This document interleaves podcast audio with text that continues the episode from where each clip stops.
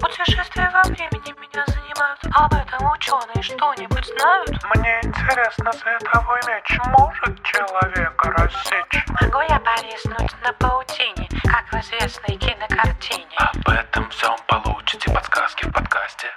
Это вам не сказки. Это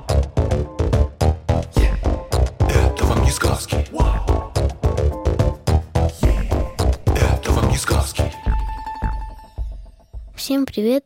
Это подкаст «Это вам не сказки». В каждом выпуске мы проверяем сказки, легенды и мультики на прочность. Меня зовут Степа Кольтеевский, я третьеклассник. И в большинство сказок я не верю. Меня зовут Тата, я биолог, работаю в школе и, в отличие от Степа, верю в большинство сказок. Что ты хочешь узнать сегодня? Недавно я посмотрел мультик «12 месяцев».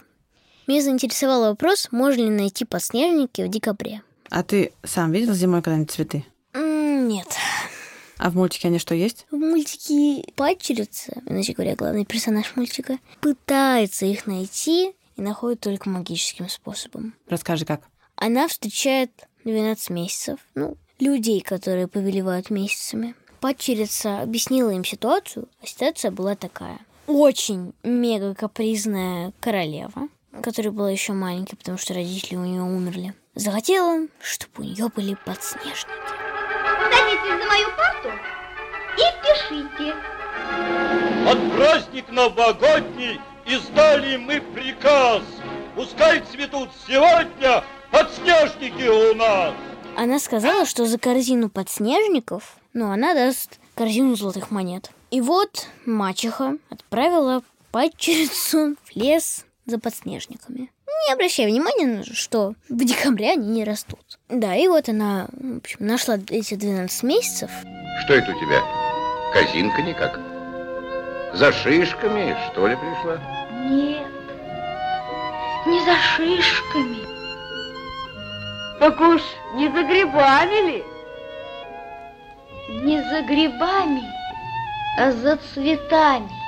Апрель месяц помог. Падчерица сделала так, чтобы сейчас был апрель.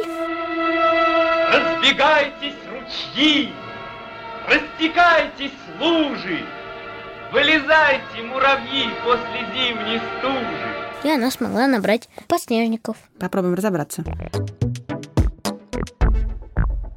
А ты видел когда-нибудь подснежники? Нет, а если видел, просто не обращала внимания. Смотри, как они выглядят. Давай ты расскажешь всем, на что они похожи. Ну, по моему мнению, подснежники похожи на какие-то полуромашки, у которых меньше лепестков. Ну, они, в принципе, довольно красивые. Ну, мне кажется, подснежники на ромашки не очень похожи. Только разве что они белые. Ну да. Скорее, они немножко напоминают колокольчики. Да, да, скорее всего. Очень нежные беленькие цветочки, которые цветут ранней весной. И ты мог бы видеть их, наверное, на клумбах. Их часто разводят для красоты. Мгм. А в диком виде они у нас не растут, а растут южнее. Например, очень много разных подснежников на Кавказе. А еще часто подснежниками называют просто разные первоцветы. Первоцветы — это растения, которые цветут очень ранней весной. Они очень рано зацветают и быстро отцветают. Причем интересно, что в разных местах, в разных частях России подснежниками называют разные цветы. Иногда желтые, иногда голубые, иногда фиолетовые, но иногда белые. Эти цветы могут быть совершенно не похожими друг на друга, но, как я уже сказала, они первыми просыпаются весной, и пока все остальные растения медленно раскачиваются, они быстро-быстро цветут, плодоносят, у них созревают семена, а затем они засыпают, все их наземные части прячутся, отмирают, а в земле остаются луковицы или корневища, которые спят до следующей ранней весны. В своих луковицах, и клубнях и корневищах первоцветы накапливают запас питательных веществ, благодаря которым они могут так быстро проснуться на следующий год. М. Как ты думаешь, зачем нужно так рано просыпаться раньше всех? Мне кажется, чтобы насытиться водой во время таяния. Я в шоке. Супер неправильно. Супер правильно. Один из ответов, и он очень точный. Ты большой молодец. Действительно, они успевают, во-первых, получить очень много воды, когда снег тает. А кроме того, они успевают получить много света, потому что они распускаются и зацветают до того, как распустились другие растения в лесу и заслонили им свет. То есть они в супер выигрышном положении оказываются. Везунчики. Зачем нужен свет растениям и вода, ты знаешь? Это питание для растений, которое позволяет им расти, а подснежникам, наверное, запасаться едой. Да, совершенно верно. Воду растения всасывают из земли корнями, воду и минеральные вещества. Но чтобы расти, растениям нужны еще и другие вещества, которые невозможно достать из почвы. Это сахара. М, И растения умеют производить сахара самостоятельно. Для этого им нужны углекислый газ, который они добывают из воздуха, вода и солнечный свет. И все это есть у подснежников, когда они находятся в этом выигрышном положении, просыпаясь мега рано. Да, действительно, подснежники все это получают в достатке за счет того, что они очень рано зацветают и просыпаются. Как называется вот этот процесс, когда растения из света, воды и углекислого газа делают сахара? Я полагаю, фотосинтез. Точно. Да, все это называется фотосинтезом, он происходит в листьях в основном, и потом сахара идут на постройку, собственно, тела растения, и также откладываются как запасные вещества в тех же самых клубнях и луковицах для будущего года. Мгм. Вот, а теперь, собственно, про самое главное. Можно ли действительно найти зимой подснежники? Помнишь прошлый декабрь? Абсолютно не помню. А я вот помню, что все все время ждали морозов и снега и новогоднего настроения, который этот самый снег должен был принести, но так и не дождались. Зато дождались подснежников. В прошлом декабре в Москве в ботаническом саду действительно зацвели подснежники. Без участия волшебства месяца апреля, месяца января, который там у них был самый главный, просто по-настоящему зацвели подснежники. Принцесса наша была бы довольна, я уверена. Такое с цветами иногда может случаться, когда осенью или в нашем случае зимой случается теплая погода, которую они принимают за весну. Но вообще совсем недавно такая погода была ужасной редкостью. И действительно подснежники раньше могли зацвести только по волшебству и благодаря волшебному вмешательству апреля. Раньше, наверное, ты, может быть, помнишь сам еще, но если ты спросишь родителей, тем более бабушку, то они тебе расскажут, какие были зимы с кучей снега, и что по всей Москве все ездили на санках, и вот даже мне мама рассказывала, что возила меня в поликлинику на санках через несколько кварталов. Сейчас кажется, что вообще невозможно себе этого представить. Крепости делали Мгм. тогда. И сейчас иногда делают. Да, но сейчас снега и холодов стало гораздо меньше зимой. М, Последние пять лет стали самыми теплыми на Земле за все время э, наблюдения за погодой.